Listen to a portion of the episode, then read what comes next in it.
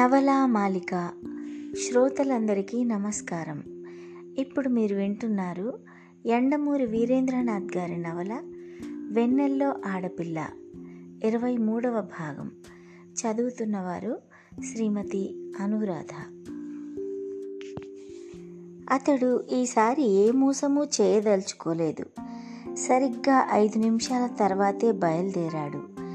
గంటకి నలభై కిలోమీటర్ల వేగంతో డ్రైవ్ చేయసాగాడు.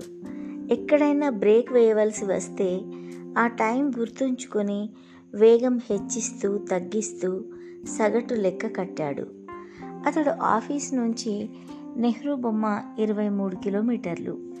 ఆ దూరం కవర్ చేయటానికి గంటకి నలభై కిలోమీటర్ల వేగంతో ప్రయాణం చేస్తే ఎంతకాలం పడుతుందో వాచి చూసుకొని సరిగ్గా అదే సమయానికి చేరుకునేలా డ్రైవ్ చేయసాగాడు. అతడు ఇట్నుంచి వెళ్ళే సమయానికి అట్నుంచి ఓ కారు వస్తుంది. అది నల్లటి ఫియట్. అందులో అమ్మాయి ఆకారం అస్పష్టంగా కనిపిస్తుంది. రేవంత్ కారు ముందు ఇంకో జీప్ ఉండటం చేత ఆ అమ్మాయి రేవంత్ కార్ని చూసే వీలు లేదు. రేవంత్ ఊపిరి బిగపట్టాడు. శిలా విగ్రహానికి అటు ఇటుగా వస్తూ రెండు కార్లు దగ్గరయ్యాయి. విగ్రహం చాటు నుంచి రేవంత్ కారు పక్కకి రాగానే ఫియట్లో ఉన్న అమ్మాయి దాన్ని గమనించి ఒక్కసారి స్పృహలోనికి వచ్చినట్టు గేరు మార్చి సర్రున కోస్తూ నెహ్రూ బొమ్మని చుట్టి దూసుకుపోయింది. అలా తిప్పడంలో ఆమె ట్రాఫిక్ రూల్స్ని ఎదురుగా వస్తున్న వాహనాలని లెక్క చేయలేదు. ఇది ఊహించని రేవంత్ కంగారు పడ్డాడు. అయినా క్షణంలో తేరుకుని కారుని అదే వేగంతో తిప్పాడు. కీచుమన్న టైర్ల ధ్వనిలో పోలీస్ విజిల్ తాలూకు ధ్వని కలిసిపోయింది. ధనస్సు నుంచి వెలువడిన బాణంలా అతడి కారు గాలిలోకి దూకింది. రేస్ మొదలయ్యింది. కళ్ళప్పగించి చూస్తున్న ట్రాఫిక్ కానిస్టేబుల్స్ని దాటుకుని రెండు కార్లు పరిగెత్తసాగినాయి. పెదవిని పంటి క్రింద నొక్కిపట్టి ఎదురు కారుకేసి చూస్తూ అతడు డ్రైవ్ చేస్తున్నాడు. గాలి రివ్వున కొడుతుంది. ఇదే ఆఖరి ఛాన్స్ అని ఇప్పుడు కనుక్కోలేకపోతే ఇక కనుక్కోవటం అన్న ప్రశ్నే లేదని అతడికి తెలుసు. కారు నెహ్రూ బొమ్మ చుట్టూ సర్రున తిరుగుతున్నప్పుడు కెమెరా క్లిక్ అన్నట్టు క్షణంలో వెయ్యో వంతు ఆమె అతడికి కంటపడింది అయితే పుత్తడి బొమ్మ లాంటి ఆ ఆకారం అతడి మెదడులో నిక్షిప్తం కాకముందే అదృశ్యమైంది. ఆకాశంలో మెరుపు మెరిసినట్టు ఆమె అందం అతడి కళ్ళకి మిరమిట్లు గొలిపింది. ఆ మొహం పూర్ణ చంద్రబింబమా? కాదేమో. మెలికలి తిరిగిన గోదారి మీద పాపికొండల సాయం సంధ్య నీడపడినట్టు గడ్డం వంపులో ఛాయ కళ్ళు కంజాత దళాల కావేమో. చూడగానే చప్పున తిప్పుకున్న ఆ నయనాలని ఏ హరిణి తుషార మేఘోత్తరీయాన్ని కనురెప్పలుగా అద్ది అరువిచ్చిందో? విప్లవ గేవరచ గేయ రచయిత అన్నట్టు ముక్కు సంపెంగా కాదేమో తపోభంగ కార్యార్థమై ఇంద్రుడే పంపగా వచ్చిన అప్సరస నృత్యం చేస్తుండగా ఋషి మీదకు ఎల్లు విల్లు ఎక్కుపెట్టిన మన్మధుడా తానే ఆ అందగత్తె అందానికి మైమరిచి చెరుకు వెంటిని మరింత వంచితే ఆ వంపు వచ్చి ఈమె ముక్కును అమరిందేమో. ప్రకృతి స్పష్టమైన ఆకృతిని అస్పష్టం చేస్తుంది. ఎంత గుర్తు తెచ్చుకుందామన్నా ఓ మనోహరమైన శిల్పం గుర్తొస్తుందే తప్ప ఆకారం గుర్తు రావడం లేదు. ఆలోచనలతోనే అతడు డ్రైవ్ చేస్తున్నాడు. ఆమె అందటం లేదు. అతడు రెండు చేతులతోనూ స్టీరింగ్ పట్టుకొని చూపుల్లోకి ఏకాగ్రతనంతా నింపుకొని పట్టుదలతో ఆమెను అందుకోవటానికి ప్రయత్నం చేస్తున్నాడు. వెనుక అద్దాలకి కట్టిన తెరల్లోంచి ఆమె జడలో పూలు కనిపిస్తున్నాయి. డ్రైవ్ చేయటానికి తను పడినంత కష్టం ఆమె పడడం లేదని అర్థమవుతుంది. ట్రాఫిక్ని చాలా చలాగ్గా తప్పించుకొని పోతుంది. అతడి పంతం హెచ్చింది. గంటకి నూరు కిలోమీటర్ల వరకు సునాయాసంగా నడపగలడనే పేరు స్నేహితుల మధ్య అతడికి ఉంది. అందులోనూ అతడిది కొత్త అంబాసిడర్ కారు. అప్పుడు తెలిసింది తనెందుకు వెనకపడుతున్నాడు. ఆమెది చిన్న ఫియట్. తనది ఆకారంలో పెద్దదైన అంబాసిడర్. ట్రాఫిక్ ఇలా ఉంటే తను ఆమెను అందుకోలేడు. అందుకే ఆమె ఈ చిన్న వీధిని ఎన్నుకుంది. ఇలా నాలుగు గంటలు ప్రయాణం చేసినా ఏమీ లాభం లేదు. ఆమె తెలివి చూస్తే ముచ్చటేసింది. అంతలో ఇంకో అనుమానం వచ్చింది. ఈమె మరింత ఇరుకుదారిని ఎందుకు ఎన్నుకోలేదు? అలాంటి దారిలో వెళ్తే ఒక్క నిమిషంలో తన కన్ను గప్పవచ్చు కదా? అలా వెళ్ళలేదు అంటే తాను అలా వెంటపడటం ఆమెకి సరదాగా ఉందన్నమాట. వేగంగా వెళ్తూనే అతడు టైం చూసుకున్నాడు. పన్నెండు కావస్తుంది. ఇంకా నాలుగు గంటల టైం మాత్రమే ఉంది తన విమానాశ్రయానికి వెళ్ళటానికి. మరో ఐదు నిమిషాలు గడిచినాయి. కార్లు సాగర్ వైపు వెళ్తున్నాయి. రేవంత్ మెదడులో అది గమనించగానే ఏదో మెరిసినట్టయింది. ఈమె కారుని ఎలాగైనా ట్యాంక్ బండ్ మీదకు వెళ్ళేలా చెయ్యాలి. అక్కడైతే ట్రాఫిక్ ఉండదు. ఒక్కసారి అలాంటి తిన్నటి దారి దొరికిందంటే తన కొత్త అంబాసిడర్ ఆ ఫియట్ని రెండు నిమిషాల్లో అధిగమిస్తుంది. ఆమెకి ఈ ఆలోచన వచ్చిందో లేదో? సాగర్ వైపు వెళ్ళకుండా పక్కకు తిరిగిపోవాలంటే ఇంకా ఒక్కటే దారి ఉంది. అక్కడికి వచ్చేసరికి ఆమె ఆలోచన ఇటు మళ్ళించి తిన్నగా సాగిపోయేలా చెయ్యాలి. తరువాత ఇక తప్పించుకోలేదు. రేవంత్ ఆ సందు దగ్గరికి ఆమె కారు చేరుకునేసరికి తన కారు నెమ్మది చేశాడు. ఆమె వ్యూ అండ్ ఫైండర్లోంచి చూడటం గమనించాడు. తన కారు కనబడకపోయేసరికి ఆమె కంగారు పడిందని గ్రహించాడు. అతడికి కావలసింది అదే ఈ లోపులో ఆ సందు దాటిపోయింది. ఇక అంతా తిన్నటి దారే సాగర్ వరకు. అక్కడ ట్యాంక్ బండ్ ఉంది. దాని మీద విశాలమైన రోడ్డు. ఆ అమ్మాయి తను చేసిన తప్పు గ్రహించినట్టు ఆమె కారు వేగం హెచ్చటం ద్వారా తెలిసింది. రేవంత్ పెదవులపై చిరునవ్వు కదలాడింది. ఆమె ఎంత వేగంగా వెళ్ళినా పర్లేదు. తన కారు వేగం ముందు ఆ పాత మోడల్ పనికిరాదు. అతడు పెట్రోల్ చూసుకున్నాడు. ఫుల్గా ఉంది. ట్యాంక్ బండ్ మీదకు కారు చేరుకుంది. బండికి క్రిందుగా మరో దారి ఉంది. రెండు దారులు సమాంతరంగా పయనించి అటు చివర మళ్ళీ కలుస్తాయి. క్రింద దారి లారీల కోసం నిర్మించబడింది. బండి పైకి చేరుకున్న తర్వాత ముందు ఆమె కారు కనపడకపోవడంతో రేవంత్ కంగారు పడ్డాడు. అయితే బండి క్రిందన్న లారీ రోడ్డు మీద దూరంగా ఆమె కారు వెళ్ళటం చూసి స్థిమితపడ్డాడు. ఆ రోడ్డును ఎన్నుకోవటం కోసం ఆమె కారు వేగం హెచ్చించిందన్నమాట. రెండు కార్లు వేగంగా ఒకే దిశలో రెండు రోడ్ల మీద వెళ్తున్నాయి.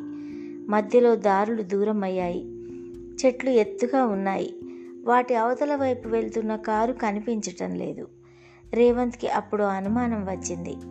తన కారు వేగం సంగతి తెలిసిన అమ్మాయి ఏమాత్రం తెలివి ఉన్నా ముందుకు కొనసాగుతుందా? ఆ చెట్ల చాటున ఆగి తన కారు ముందుకు సాగగానే వెనక్కి తిప్పుతుందా?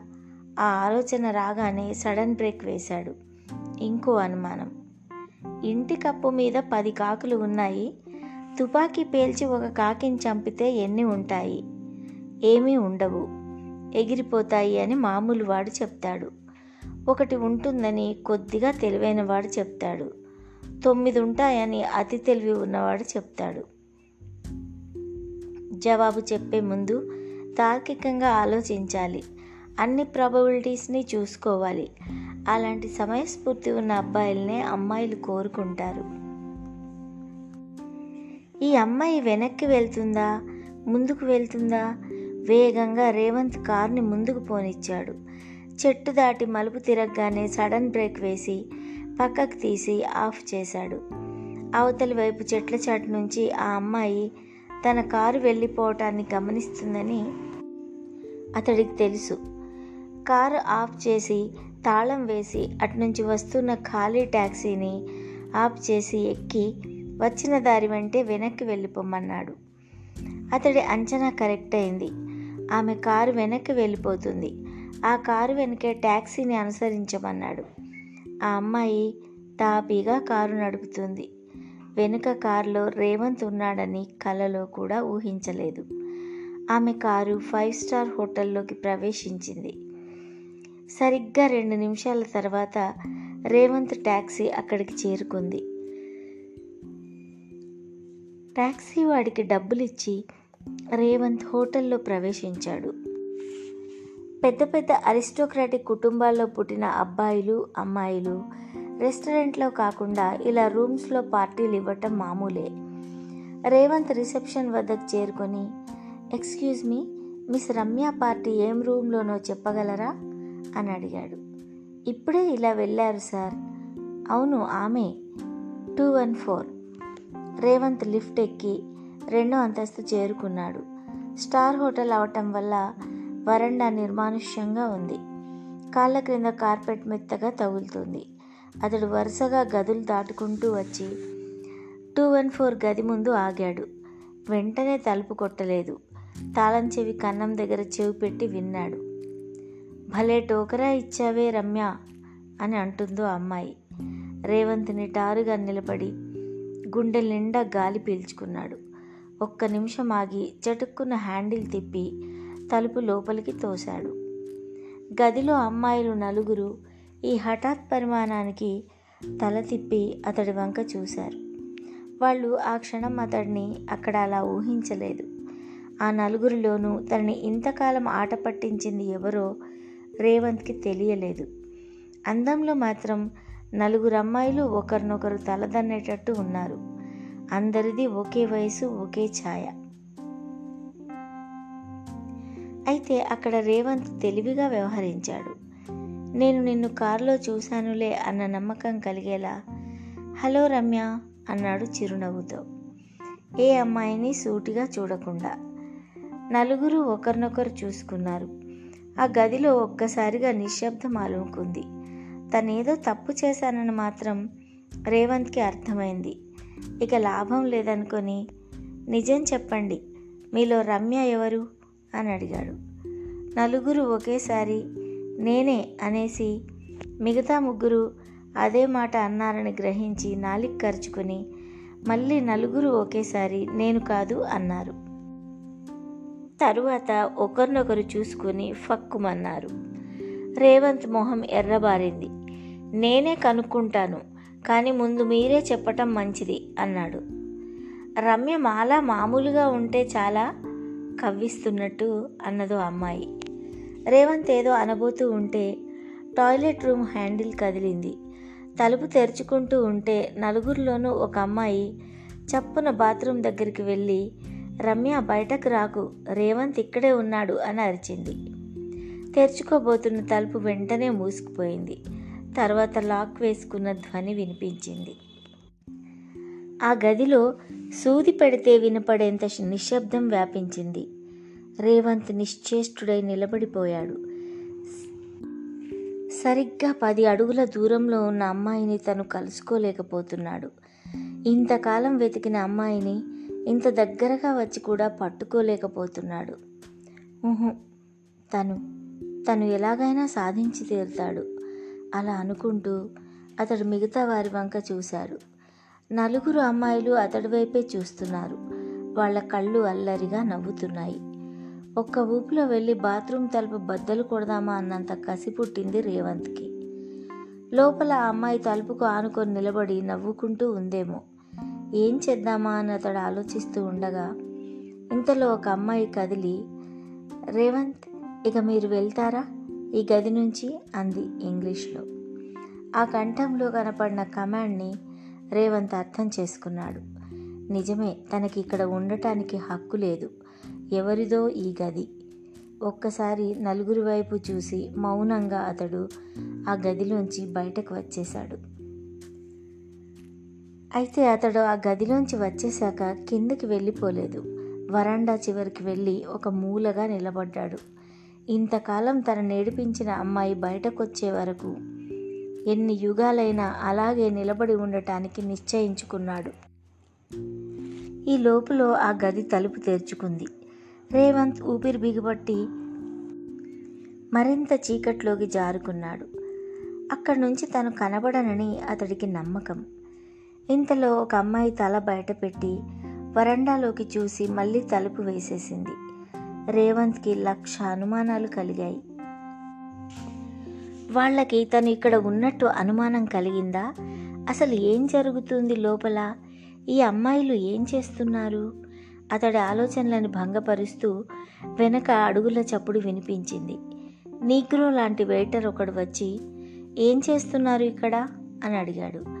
అతడి కంఠంలో మర్యాద ఒక పాలు తక్కువ అవటం రేవంత్ గమనించాడు. ఒక స్నేహితుడి కోసం చూస్తున్నాను. మిమ్మల్ని మేనేజర్ గారు రమ్మంటున్నారు. ఎందుకు? తెలీదు.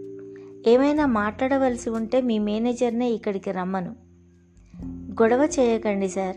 మీ అంతట మీరే వస్తే మంచిది. వెయిటర్ కంఠంలో ఎక్కడా వినయం లేదు. రేవంత్ అతడితో గొడవ పెట్టుకోదలుచుకోలేదు. అతడితో కలిసి కిందికి వెళ్ళాడు. రిసెప్షన్ వెనక్గా ఉంది మేనేజర్ రూమ్. ముందు తిడదామనుకున్న వాడల్లా రేవంత్ను చూసి కొద్దిగా మర్యాద తెచ్చుకున్నాడు మేనేజర్.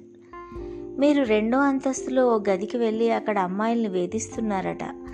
ఆ గది నుంచి ఫోన్ వచ్చింది అన్నాడు. రేవంత్కి అర్థమైంది. తనని ఈ హోటల్ నుంచి బయటకు పంపడానికి ఈ ఎత్తు వేశారన్నమాట ఈ అమ్మాయిలు. అతడు తిన్నగా మేనేజర్ మొహంలోకి చూసి గంభీరంగా అన్నాడు. రెండో అంతస్తులో తన కోసం ఎదురు చూడమని ఒక పెద్ద బిజినెస్ ఎగ్జిక్యూటివ్ నన్ను స్నేహితుడుగా అక్కడికి ఆహ్వానించాడు. ఎవరిని డిస్టర్బ్ చేయకుండా నేను వరండాలో నిలబడి ఉంటే మీ వెయిటర్ నాతో అమర్యాదగా మాట్లాడి క్రిందికి లాక్కొచ్చాడు. ఇప్పుడు మీరు అనవసరంగా నా మీద ఈ అభియోగం మోపుతున్నారు. ఈ విషయమే మీ యజమాన్యానికి ఫిర్యాదు చేయదలుచుకున్నాను. కేవలం ఒక్క ఫోన్ కాల్ ఆధారంగా మీరు నన్ను ఇలా నిలదీయటంపై దాదాపు యాభై వేలకు మీ మీద పరువు నష్టం దావా వేయదలుచుకున్నాను. అతడు ఆశించినట్టే మేనేజర్ మొహంలో భయం కొట్టొచ్చినట్టు కనపడింది. సారీ సార్ కానీ room number two one four నుంచి ఫోను అంటూ నసిగాడు. అతడు అలా తడబడటంతో రేవంత్ మరింత విజృంభించాడు. ఎవరండి ఫోన్ చేసింది? క్రిందికొచ్చి కంప్లైంట్ చేయమనండి. వ్రాతపూర్వకంగా తీసుకోండి. రమ్మనండి. లేకపోతే మనమే వెళ్దాం. అంతేకాని ఫోన్లేమిటి ఫోను? అని గద్దించాడు. అయిందేదో అయిపోయింది. మీరు లాంచ్లో కూర్చోండి సార్ అన్నాడు మేనేజర్. అలా కుదరదు. రండి ఆ రూమ్ నెంబర్ టూ వన్ ఫోర్కి వెళ్దాం. వాళ్ళు ఏం చెప్తారో విందాం అంటూ లేచాడు. అతడికి ఎలాగైనా ఆ గదిలోకి హఠాత్తుగా ప్రవేశించాలని ఉంది. తను వెళ్ళిపోయాడన్న విజయ గర్వంతో వాళ్ళు ఉండగానే ఇది జరగాలి. అతడు మేనేజరు కలిసి రెండో అంతస్తుకి వచ్చారు. గది లోపల గడియ వేసి ఉంది. మేనేజర్ తలుపు కొట్టాడు. ఎవరు? అని లోపల నుంచి వినిపించింది. మేనేజ్మెంట్. తలుపు తీసిన ధ్వని. రేవంత్ గోడ వెనగ్గా కనపడకుండా నిలబడ్డాడు. తలుపు తీసిన అమ్మాయి పూర్తిగా తీయకుండా అడ్డంగా నిలబడింది. ఎవరో అబ్బాయి వచ్చి గొడవ చేశాడని కంప్లైంట్ ఇచ్చారు మీరు అన్నాడు మేనేజర్. వచ్చింది మేనేజరే అని నిశ్చయించుకొని అవును లోపలికి రండి అంటూ పక్కకు తప్పుకుంది. మేనేజర్ లోపలికి వెళ్తుంటే పక్క నుంచి ఒక్క అడుగులో ముందుకొచ్చి అతడు వెనుకే తను గదిలో ప్రవేశించాడు రేవంత్. కనురెప్పపాటు కాలంలో ఇది జరిగిపోయింది. ఇప్పటి వరకు మీరు విన్నారు ఎండమూరి వీరేంద్రనాథ్ గారి నవల వెన్నెల్లో ఆడపిల్ల ఇరవై మూడవ భాగం. చదివిన వారు శ్రీమతి అనురాధ.